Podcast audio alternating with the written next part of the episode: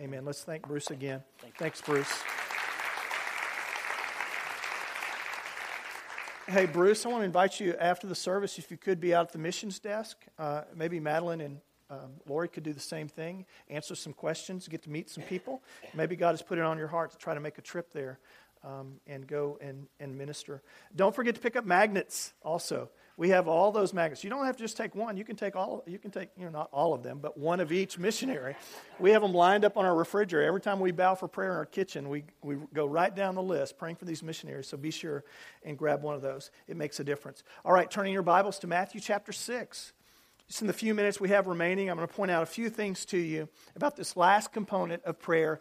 As Jesus taught us to pray, um, in the Lord's Prayer, he said, Pray like this. Today, the building blocks that we've been building today, we're going to talk about this final component of protection, finding protection from evil. So last week we talked about the need for confession. Confession of our sins is important in prayer, but not only do we need to confess our sin, but we need to pray for strength to resist sinning in the first place. And Jesus said at the end of this Lord's Prayer, He said, Lead us not into temptation, but deliver us from evil or deliver us from the evil one. Look in Matthew chapter 6. Let's read the whole prayer. Verse 9 Pray then like this. Our Father in heaven, hallowed be your name. Your kingdom come, your will be done on earth as it is in heaven. Give us this day our daily bread. Forgive us our debts as we have also forgiven our debtors, and lead us not into temptation, but deliver us from evil. Now, I want to have a little fun with this this morning eh, eh, to illustrate because you know we've we've moved from the winter season to this rainy season and Mosquitoes are now going crazy. This is really bug season for us here in Houston. And so I want to share with you what I want to call today some instruments of death. Ooh. Instruments of death. This is my box o' death. That's what this is. All right, and I've got a few things in here that I'm going to share with you with respect to all of these things. Think about this for a moment. Bugs uh, are not that smart. Bugs don't understand, a lot of bugs don't know this, but there is an enemy that they have. and that enemy is you and me, right? And there are other people who are more sophisticated and more technical than you and me who stay up late at night to try to destroy bugs. They try to lure them to traps that lead to their death. And bugs will voluntarily kind of lead themselves into death. And the reason is, is because the enemy is smarter, right? You can never say to a bug, choose death, because a bug would never choose left, death. You have to lure them with the promise of life. You have to lure them with the promise of good food. So, in this box is a bunch of lures and promises. You guys might remember this one the Roach Motel. Remember the Roach Motel? This thing has been around for decades, I think. Roaches check in, but they don't check out. This is the lure of good food in this motel. This, I'm checking in to get some good food, and of course, it's the last meal that this roach will ever eat. It's their, it's kind of their last supper. And then you, you know, this is the old school one, flypaper. How many of you ever? Some of you young people maybe have never even seen flypaper. This is flypaper, and I'm not going to touch this because you know what will happen. Well, it just broke. Uh, I understand that this emits an odor and it attracts bugs to it, and they land on it. And of course, it's the last odor that they will ever smell um, as they die there on this glue that keeps them. It's, they fly to death. Basically, that's the ideal here. And then we have this. What is this? Yeah, it's a bug zapper, right? Uh, uh so this thing emits an attractive blue light. And so the bugs essentially say, oh, cool, light and they, they're drawn to this light. And as they get closer to the light, what happens? Zap. Yeah, right. And they're dead. Now, let's get inside the head of a bug for just a moment, right? You would think that there would be some that would observe the fact that there's some dead bodies littered on the tray of this, right? Maybe be a little bit more reflective and think about the fact that, hey, my friends have gone to the blue light, but they've never returned. They, they, don't, they don't think like that, right? No, they, they fly there. They say to themselves, I know what I'm doing. I'm smart enough. I'll be able to resist this light. But as the Bible says, there is a way that seems right unto a bug, and in the end thereof is the way of death. Now they fly right into it, and of course, they're zapped. Now, all these things are based upon what? they're based upon a lie. They're based upon deception. Temptations are always cloaked in deception. And we say to ourselves, oh, well, bugs are the only ones who do that. Bugs are the only things that are dumb enough to fall for those kinds of things. Let me share with you one more instrument of death. Not that apples are bad, that's not my point, right? Apples have kind of got a bad rap. We don't know that it was an apple there in the Garden of Eden, but we know it was a fruit of some kind, and it was pleasing to the eye. It looked good for food. It was delightful for understanding. Eve partook of it. She led Adam to partake of it. They both what? Zapped. and we scratch our heads and we wonder sometimes when we think about this thing of temptation, you've got to wonder every time we read about another person who falls into temptation. Every time another marriage is broken up, every time another person destroys their family, destroys their life, loses their job, we go to ourselves, why? Why do we fly into the light? Well, part of the reason is because we have an enemy. And that enemy stays up late at night thinking of ways to lure us into his traps to lure us into death and to do the very things that would harm us. Satan is truly a reality, he exists. His mission, let me just share these things with you. His mission is to separate us from the love of God. You've got to understand that, right? Satan's primary goal is not to get you to sin. His primary goal is to get you to sin so that that sin will separate you from the love of God, to forget who God is in your life. His method is temptation, always cloaked in deception. And this is why Jesus teaches us to pray Lead us not into temptation, but deliver us from evil, or deliver us from the evil one, as some translations will say. Temptation is what the evil one does. If you think about it, it's just about his only power, is to tempt you and me. He can't control us. He can't possess us. He can't do anything without our permission. The only thing that he can do, that he seeks to do, is to tempt us into sin. And Jesus says, listen, you've got to pray for protection in your prayers. Pray against temptation and pray against participating in evil. Now, I want you to turn to 1 Corinthians chapter 10. 1 Corinthians 10, we're going to look in verse, th- verse 13, this, this famous verse about temptation.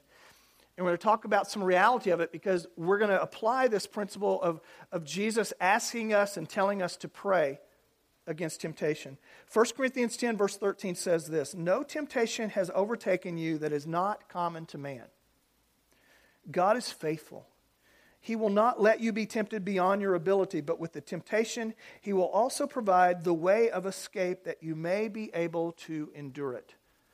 Three truths about temptation that are found in this passage. They're self evident, they come from the text itself. First of all, expect temptation. Expect temptation. You're going to be tempted. So Paul is saying here in 1 Corinthians 10 don't be surprised, don't be caught off guard, don't be disappointed that it happens. It's a part of being a human being. Jesus himself was tempted. And many times we're surprised about the fact that we're tempted. This is a part of living in a sin stained world. We're going to experience it. But what, what's really more amazing is that we're not only surprised about temptation, we're often surprised about the consequences of sin as a result of temptation. Why are we surprised when we suffer consequences of sin? We shouldn't be. The ideal here is that no temptation is overtaking you that is not common to man. That's what Paul says. Not common to man, not common to man. So, just like every other person on the planet, we're going to face temptations, and our temptations are not unique. Other people have been tempted with them before. We think they're unique. In fact, we think about temptation as being major moral sins most of the time, right? Murder, adultery, those big ones, right? The tempter is not dumb. He's not. The tempter does not come and say, choose death. Because he knows we would never, ever do that. The tempter is not going to come and tempt you with something that is obviously destructive or repugnant to you. The most dangerous temptation that you face is probably not the most dramatic sin, it's not the most spectacular thing most dangerous temptation you face is most likely the subtle lure that takes you away from intimacy with God. Giving into temptation is allowing myself to be torn away from the God who loves me. That's what's at stake with temptation. That's his goal. If you look in context in 1 Corinthians chapter 10, you'll see that Paul starts off in chapter 10 talking about the sin of idolatry. That's where it begins. Then he moves from there as he goes down. He talks about the sin of adultery. But then, right before this passage in verse 13, when he talks about the way out of sin, he talks about the sin of grumbling. Isn't that interesting? That grumbling can be just as effective as idolatry or adultery in leading us away from the love of God? Absolutely, it can. He is cunning, he is deceptive. In fact, sometimes those more subtle things can be far more dangerous because we don't often view them as sin. We view them as attitudes, little personality quirks. And Satan uses those to gain a foothold in our lives that leads us ultimately away from God, from finding joy in Christ. The evil one doesn't just tempt us to do what's wrong. This is what we also have to understand. He also tempts you and me not to do what's right. There's sins of commission, but sins of omission. He wants you and I not to go deep with God, not to do the things in life that God has created us to do. And he uses things like grumbling and discontent and worry and busyness. And you see, those things can accomplish the same things that adultery can. When and if they lead us away from the love of Christ um, the evil one is cunning. These small, subtle things can be things that have huge, huge impacts upon our lives. So, first of all, don't be surprised, expect temptation. Secondly, secondly, God knows just how much you can bear.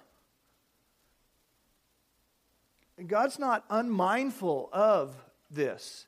God is sovereign. God understands.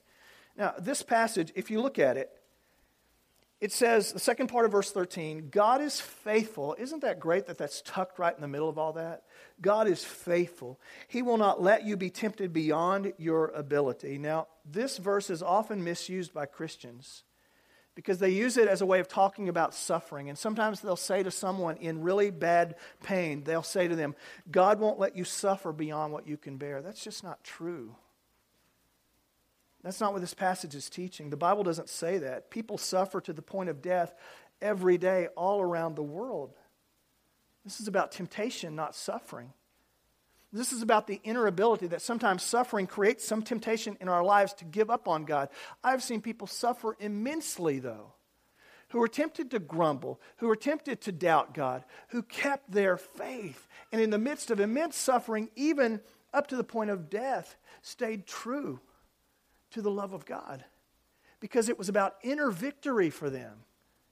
The temptation was them to succumb to doubting God and His love. So it's not about suffering, it's about temptation. And God knows how much you can bear. Now, um, a few years ago, I used to work out with a friend of mine, and he was a bodybuilder. Some of you met him. His name is Mike he's come to our church a couple of times. And Mike is, you know, he's really buff.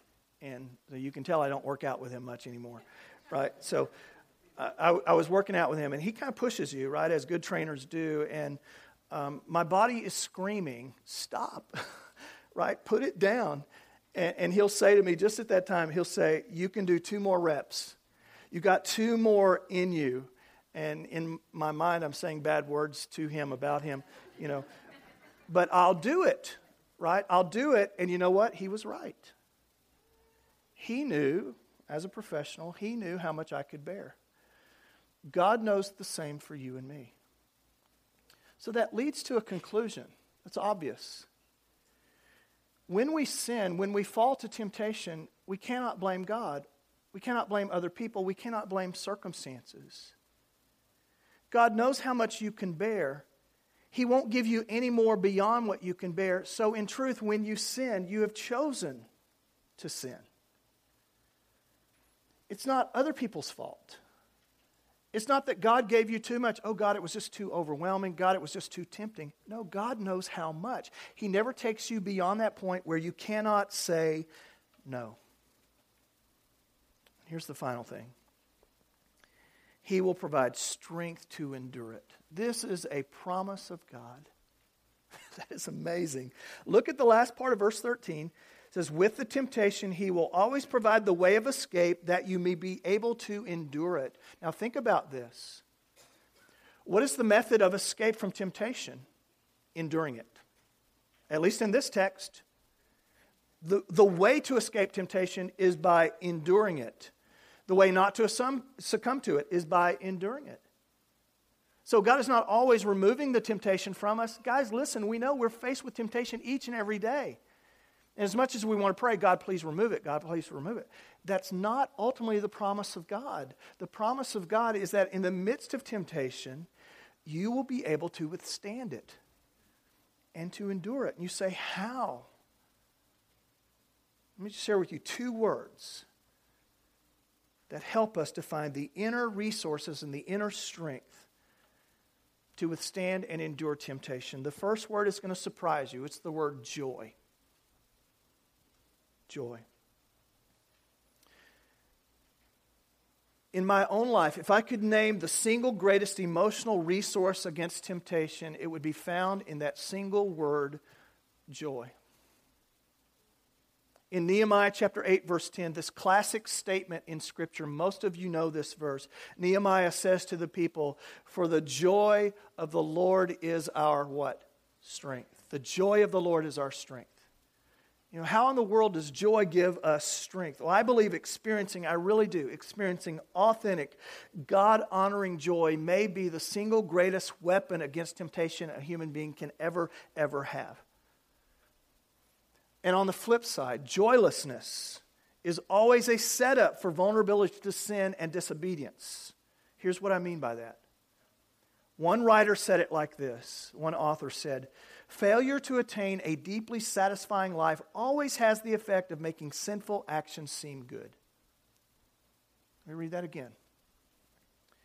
Failure to attain a deeply satisfying life always has the effect of making sinful actions seem good.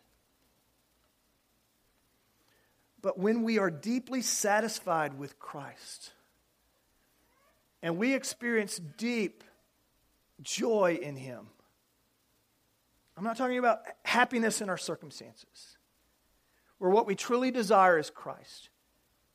We really seek Him. That, that is what fills our tank, that fills our cup. That kind of joy, when we experience that kind of satisfaction deeply in Christ, temptations that would lead us away from Him have little appeal.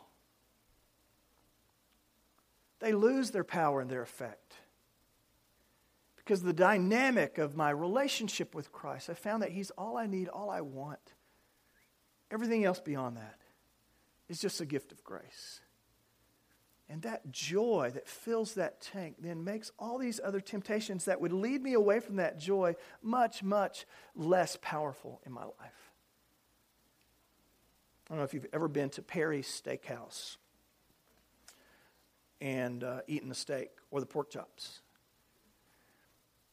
If I'm there and I'm eating those pork chops and I'm deeply satisfied with that, why in the world would I get on my knees and try to eat the crumbles of bread that have fallen off the table on the floor?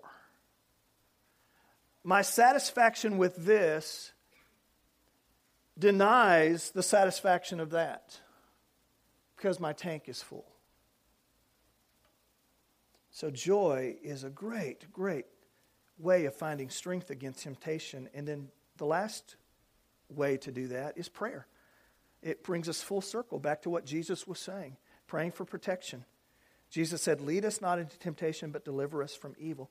The reason that Jesus asked us to pray this is because if we pray, Lead us not into temptation, but deliver us from evil, God will do that. God will help. There's power in prayer. So you say, oh, I'm just being tempted all the time. Are you praying what Jesus said to pray? Are you praying, deliver us from evil? Lead us not into temptation. Are you praying that prayer? In Psalm 138 3, Look at this. In the day when I cried out, the psalmist said, You answered me. You made me bold with strength in my soul. Strength to endure comes through prayer. So now maybe today you've been battling temptation for a long time. Boy, we face it every day. And doesn't it get weary? It does. You know, time and time again, I must come back, endure, fight this temptation. On this side of heaven, that's the game. There's an enemy. And that enemy is not saying choose death. He's putting things before us, lies cloaked in temptation. Things that are good for the eyes, seem good for food, those things that would seem pleasurable in the short term, but in the long term lead to death. Peter would say the enemy is like a, a roaring lion seeking to devour. That's who it is.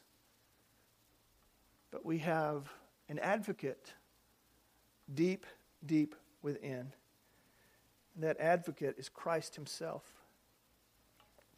You know, this week as I was studying, I remembered a prayer for protection that children used to pray a long time ago. And I bet many of you remember it also. Here, here's the prayer. This was from generations ago. Now I lay me down to sleep. I pray the Lord my soul to keep. And if I die before I wake, I pray the Lord my soul to take. There's a second verse to that prayer. Most of you don't know this. I didn't either. Here's the second verse.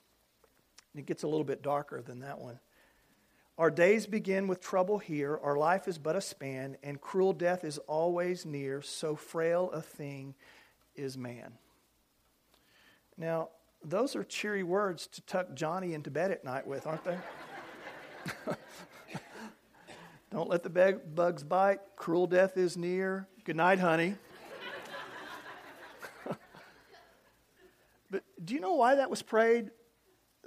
Two or three generations ago is because much more than in our modern world, people understood that life really is a battle, that there really is an enemy, and that we are all really qu- quite frail and weak, that we are susceptible. And one of our hopes, one of their hopes at that point in time, was to pray all the time, my soul to keep. I pray the Lord my soul to keep. Satan's after your soul. That's what he wants. And he uses sin as a segue to your soul. And to pray, I pray the Lord my soul to keep. To pray for protection provides a power. Yes, we have an enemy and he is strong, but there is one who is stronger still. The Apostle John would say it. He said, Greater is he that is in you than he that is in the world. And God promises strength when we pray. He has won the battle. And on this side of heaven, there's a struggle and there's temptations. But whatever you're tempted toward, whatever it is, be reminded today you do not face it alone and that there is a God who listens, who hears, who responds, and who will help you. Let's make that our prayer. Let's bow. Father, thank you. Thank you for the promise of your presence, even in the midst of, in the midst of temptation, trial. Lord, I know there are people here today who are weary because of temptation and sin, and they feel today there's no hope. There's no sense. The question for them this morning is this Is there enough grace for me?